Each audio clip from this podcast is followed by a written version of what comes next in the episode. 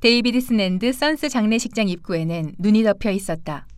설리가 스키 모자를 벗고 매트에서 발을 구르고는 안으로 들어섰다. 그는 호러스가 없기를 바랐지만 당연히 그가 재빨리 사무실에서 나왔다. 숱이 적은 밀짚 색깔의 머리카락에 턱이 긴 그는 시무룩하고 아파 보이는 표정이었다. 다시 뵙네요. 설리가 손을 내밀며 말했다. 안녕하세요. 절 기억하세요? 하딩 씨죠? 설리라고 부르세요. 좋습니다. 론 제닝스가 안부 전해달라더군요. 그에게도 안부 전해주세요. 이번에는 다른 용건으로 왔습니다. 네. 가젯에서 일하고 있거든요. 아, 신문을 좋아하세요? 설리가 숨을 들이쉬었다. 사실 싫어합니다. 그는 그렇게 말하고 싶었다. 호러스 씨 광고 계약이 이달 말에 끝나 그는 호러스가 아, 네, 여기 수표요. 라고 말하기를 바라며 말을 멈추었다.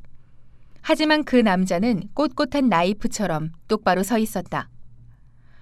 론의 말로는 당신이 가젯의 가장 오래된 광고 고객이라더군요. 그래서 여전히 아무 말도 없었다. 그래서 갱신하시겠습니까? 네, 물론이죠. 호러스가 말했다. 같이 가시죠. 드디어 설리가 호러스를 따라 그의 사무실로 갔다. 그는 글자가 찍힌 봉투를 꺼냈다. 여기요. 호러스가 말했다. 설리가 봉투를 가방에 넣었다. 아, 그리고 론이 이 말도 하라고 해서요. 특별 기사를 보도할 거라고.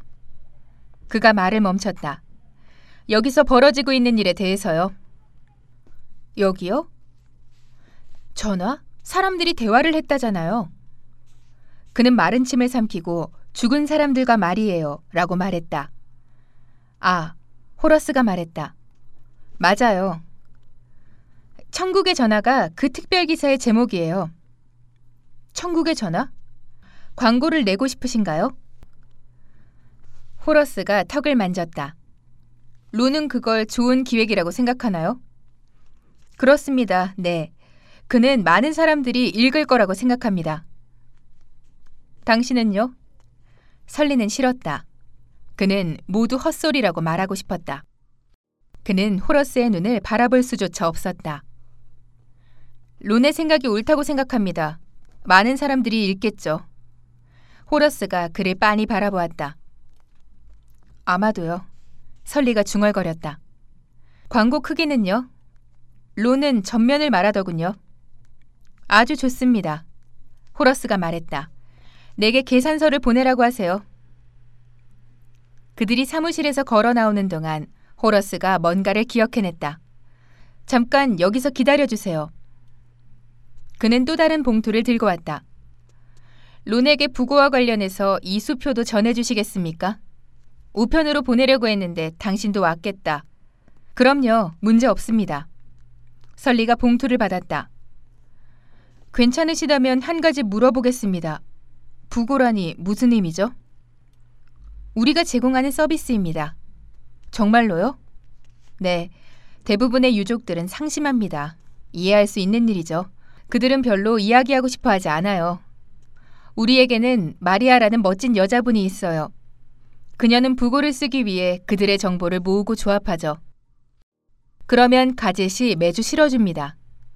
아, 종종 멋진 사진도 실어줍니다. 그렇군요. 그것도 우리가 제공하죠. 알겠습니다. 우리는 돈을 모아서 월말에 가젯에 지불합니다. 유족에게는 청구서가 하나 줄어드는 셈이죠. 설리가 고개를 끄덕이고는 눈을 돌렸다. 잘못된 것이라도? 호러스가 물었다. 아니요. 기자가 부고를 썼다고만 생각했거든요. 호러스가 희미하게 미소를 지었다. 여기는 작은 타운이잖아요. 가젯은 작은 신문이고요. 어쨌든 어떤 기자도 마리아만큼 정보를 모으지는 못해요. 그녀는 아주 조심스럽고 아주 철저하죠. 사람들과 정말 잘 어울리고요. 호러스가 사람들과 잘 어울린다는 말을 하다니 이상하게 느껴졌다. 좋습니다. 론에게 전해주겠습니다. 우리는 준비가 끝났습니다. 아주 좋습니다. 호러스가 말했다. 그가 설리를 문으로 데려갔다. 그러더니 갑자기 그의 어깨에 손을 올렸다. 어떻게 지내십니까, 하딩 씨? 설리는 너무 놀라서 마른 침을 삼키며 그 남자의 눈을 들여다보았다. 그 남자는 갑자기 동정심을 느끼는 것 같았다. 설리는 지젤의 죄를 가슴에 안고 이곳을 걸어 나갔던 일을 기억했다. 그렇게 좋지는 않아요. 그가 속삭였다. 호러스가 그의 어깨를 움켜잡았다. 압니다. 비행기에서 튀어나오면 등뼈가 압박을 받는다. 설리가 손잡이를 잡아당길 때의 키는 185cm였는데 땅에 내려왔을 무렵에는 키가 1cm 정도 줄어 있었다. 조종석이 사라지고 낙하산이 펼쳐졌다. 그가 낙하산을 타고 땅을 향해 떠가는 동안 온몸이 아팠다. 그는 멍하니 바라보기만 했다. 마치 온 세상이 천천히 쏟아지는 꿀에 적셔지는 것 같았다. 그는 자신의 비행기가 땅에 부딪히는 것을 보았다. 비행기가 폭발하면서 불꽃이 일었다. 그는 손으로 낙하산줄을 움켜잡았고 발은 흔들거렸다. 산소 마스크에 달린 호스가 그의 코 아래로 쳐져 있었다. 멀리 짙은 회색 구름이 일었다. 모든 것이 꿈처럼 고요했다. 그러다가 순간 탁! 그의 정신이 세게 맞고 루프에 튕겨 나오는 권투 선수처럼 되돌아왔다. 그가 마스크를 떼어내자 숨을 쉬기가 편해졌다. 그의 감각이 화끈거리고 그의 생각들이 원자처럼 부딪혔다. 먼저 조종사처럼 생각하기. 그는 살아있다. 다행이다. 그의 낙하산이 제대로 펼쳐졌다. 다행이다. 비행기가 사람이 없는 공터에 떨어졌다. 다행이다. 다음은 장교처럼 생각하기. 그는 방금 수백만 달러짜리 비행기를 추락시켰다. 좋지 않다. 그는 조사를 받을 것이다. 좋지 않다. 그는 몇 달 동안 서류와 보고서를 작성할 것이다. 좋지 않다. 그리고 그는 아직 자신이 무엇을 쳤는지, 자신의 비행기가 어떤 피해를 입혔는지 모른다. 좋지 않다. 동시에 남편처럼 생각하기. 지젤, 불쌍한 지젤. 그는 검은 연기 기둥이 솟아오르는 가운데 자신이 괜찮다는 것을, 자신이 불타는 금속 덩어리 안에서 타고 있지 않다는 것을 그녀에게 알려야 했다. 그는 여기 허공을 얼룩처럼 떠다니고 있었다. 그녀가 그를 보았을까? 다른 누군가 그를 보았을까? 땅 위에 떠 있는 그는 지상에서 무슨 일이 벌어지는지 알지 못했다. 그는 콧소리가 섞인 고음의 목소리를 냈던 엘리엇 그레이가 몇 분 만에 관제탑을 빠져나가 사라졌다는 것을 알지 못했다.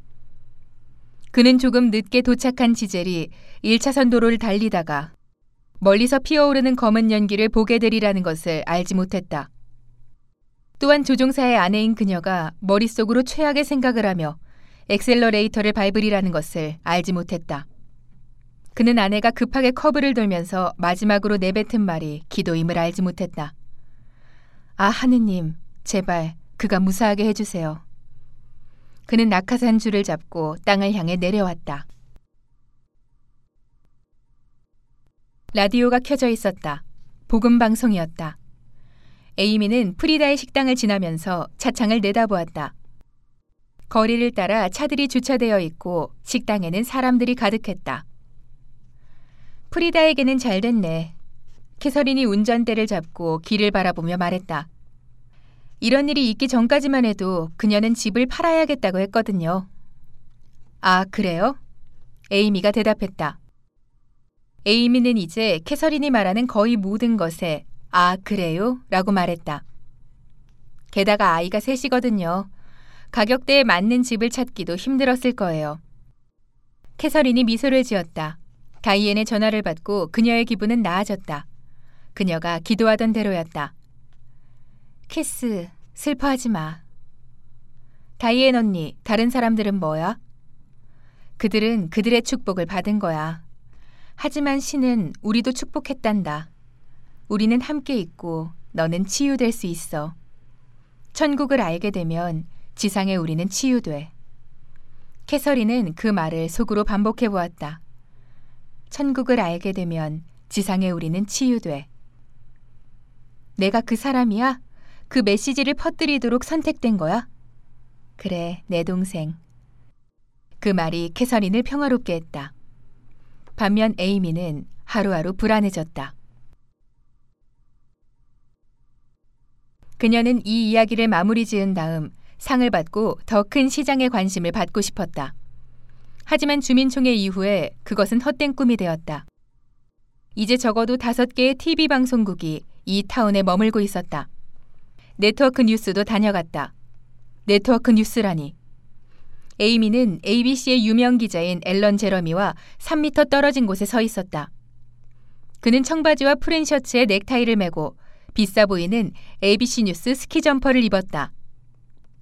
다른 때 같았으면 그녀는 곧장 그에게로 갔을 것이다. 추파도 조금 던지면서 그 사람이 자신의 경력에 얼마나 도움이 될지 모를 일이니까. 하지만 이런 상황에서 앨런 제러미는 경쟁자였다. 그는 캐서린과 이야기하고 싶어 했다. 캐서린이 조언을 구하자 에이미는 그를 믿을 수 없다고 말했다. 그는 뉴욕에서 왔어요. 왜 왔겠어요? 음, 그러면 그와 이야기하지 않을게요. 캐서린이 말했다. 좋아요. 에이미가 말했다. 그녀는 죄책감을 많이 느꼈지만 필이 그녀에게 말했자는가. 그들보다 한 발 앞서야지. 당신이 처음으로 거기 갔잖아. 기억해. 이건 올해 우리의 가장 큰 특종이라는 걸. 올해 우리의 가장 큰 특종.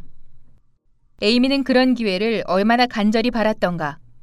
하지만 기자들이 광적으로 떼지어 몰려들었다. 네트워크 뉴스? 그리고 여기 그녀도 있었다.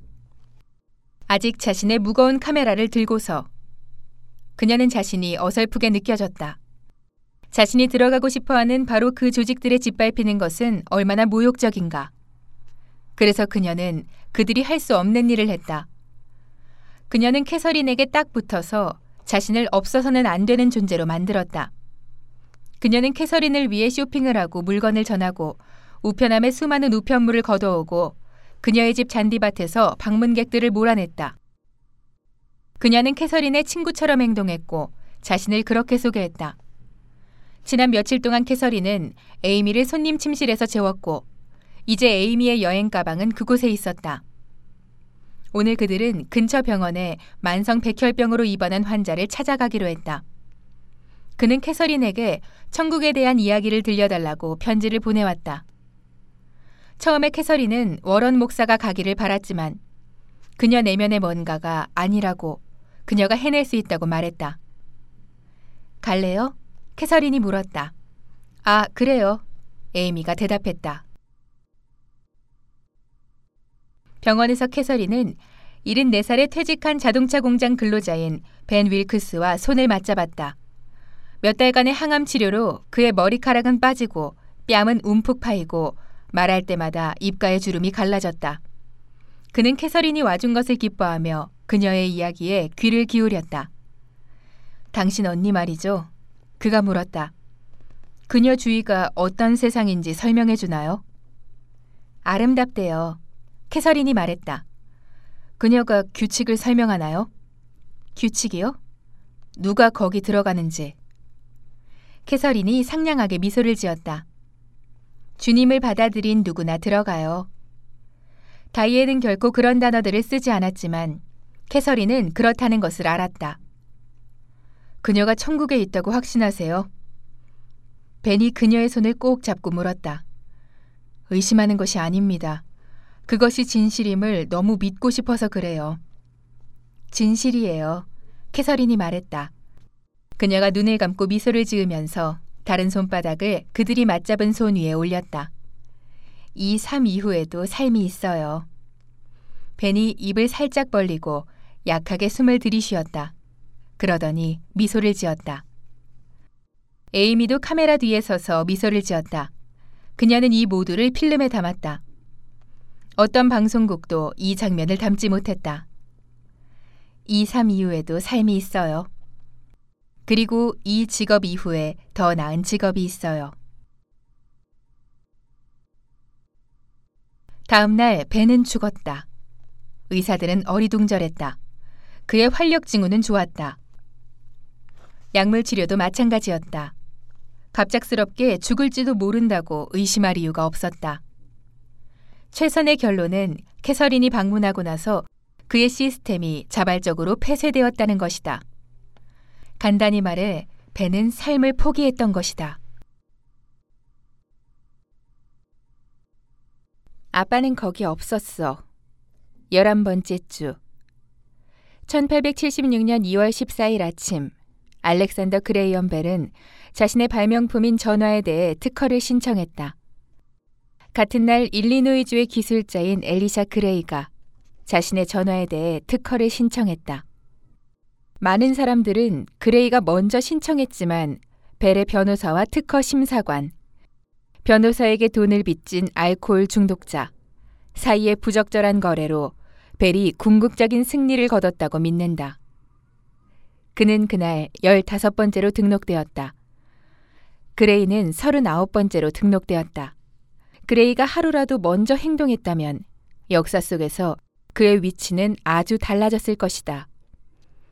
대신 몇백 년이 지난 지금까지도 벨은 여전히 최초라는 명예와 명성을 누리고 있다.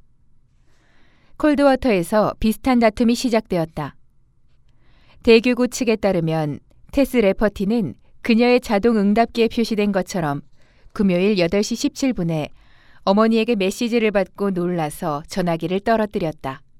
이전까지 최초로 여겨졌던 하비스트 오브 호프 침례교회의 캐서린 옐린보다 거의 두 시간이나 빨랐다. 시간이 중요하다고 대교구 측은 말했다. 가톨릭 교회는 여전히 이런 기적에 대해 신중하면서도 미시간의 이 작은 타운에서 어떤 일이 벌어졌든 테스 레퍼티가 최초라고 말할 수 있었다. 그래서 그게 무슨 의미지?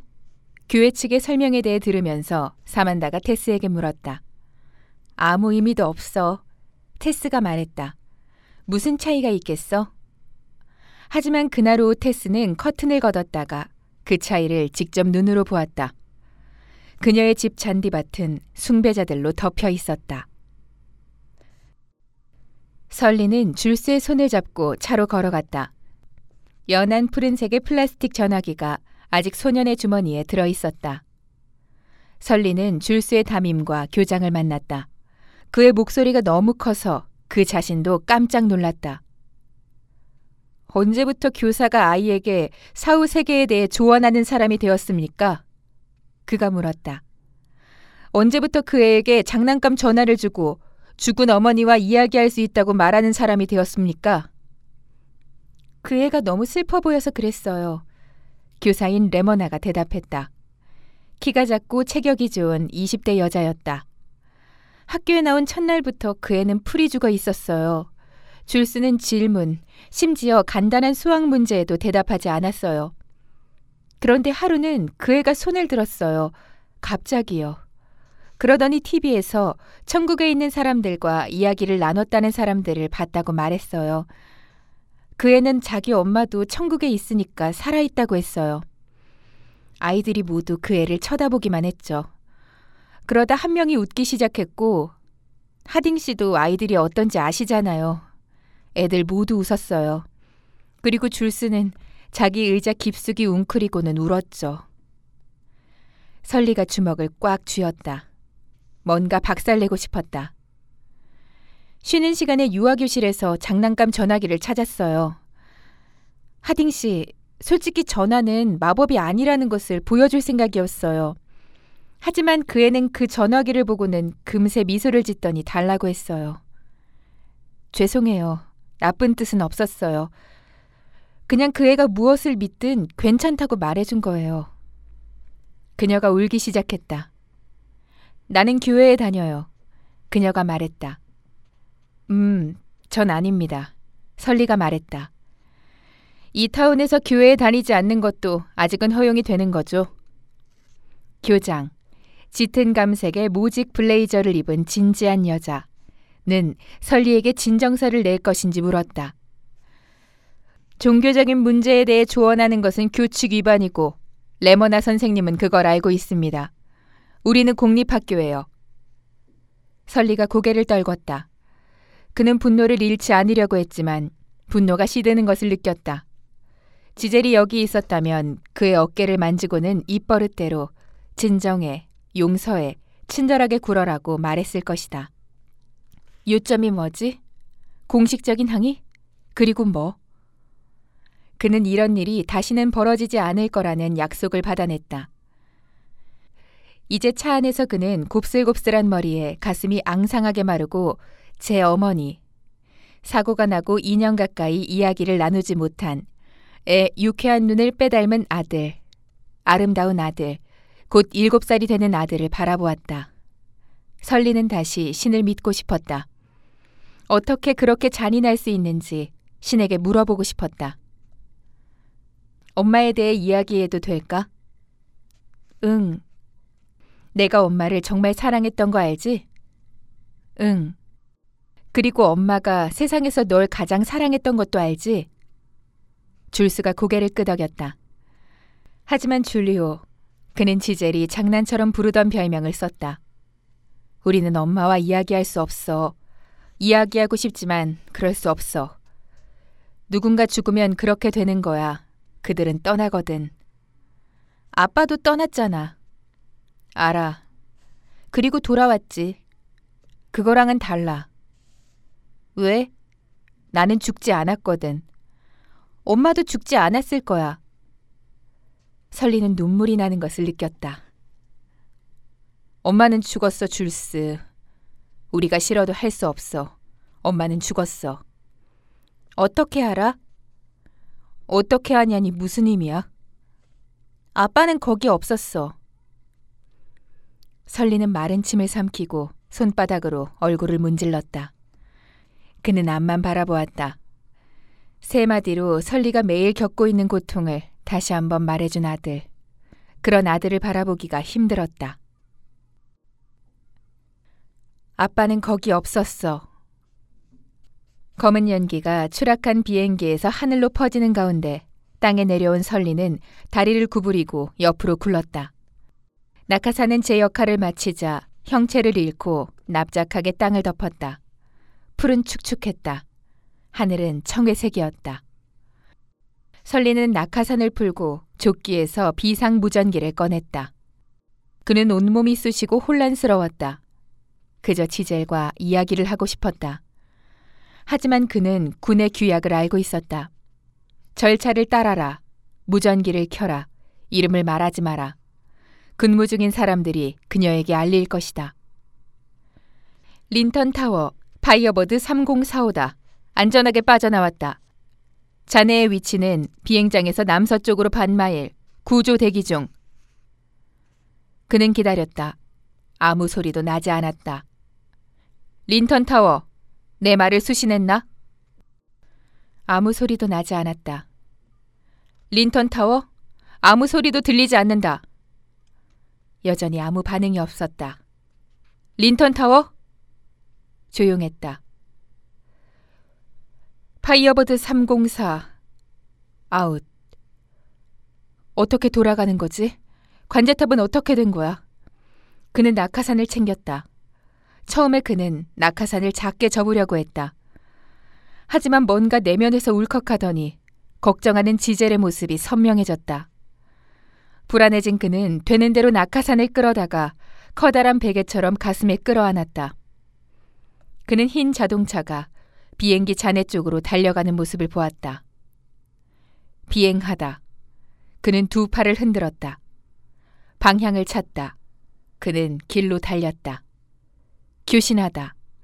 난 괜찮아요. 괜찮아요. 그는 마치 아내가 어떻게든 자신의 목소리를 들을 것처럼 소리쳤다.